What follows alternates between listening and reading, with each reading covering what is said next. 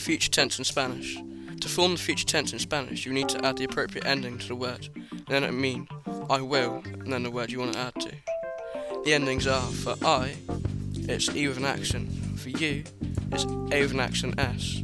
For he, she, it, it's A with an accent. For we, it's imos. For you plural, it's ice, but with the first E with an accent.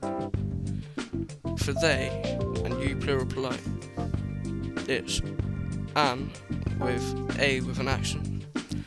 For example, if you wanted to say, I will play tennis, it's jugare al tennis. With the E with an accent with an accent on it at the end, because you just added E with an accent to jugar.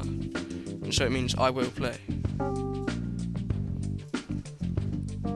The future tense in Spanish means I will, and then the word you want to do. Irregulars.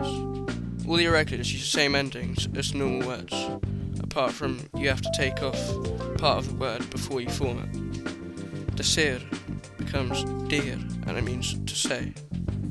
Hacer becomes har, and it means to do or to make. Poder becomes podre, and it means to be able to. Poner becomes podre, it means to put. Querer becomes care, and it means to want. Saber becomes saber, and it means to know.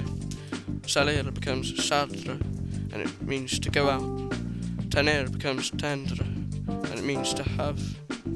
Venir becomes venir, um, and it means to come. Haber becomes abra, and it means there will be. You then add the appropriate ending, and the word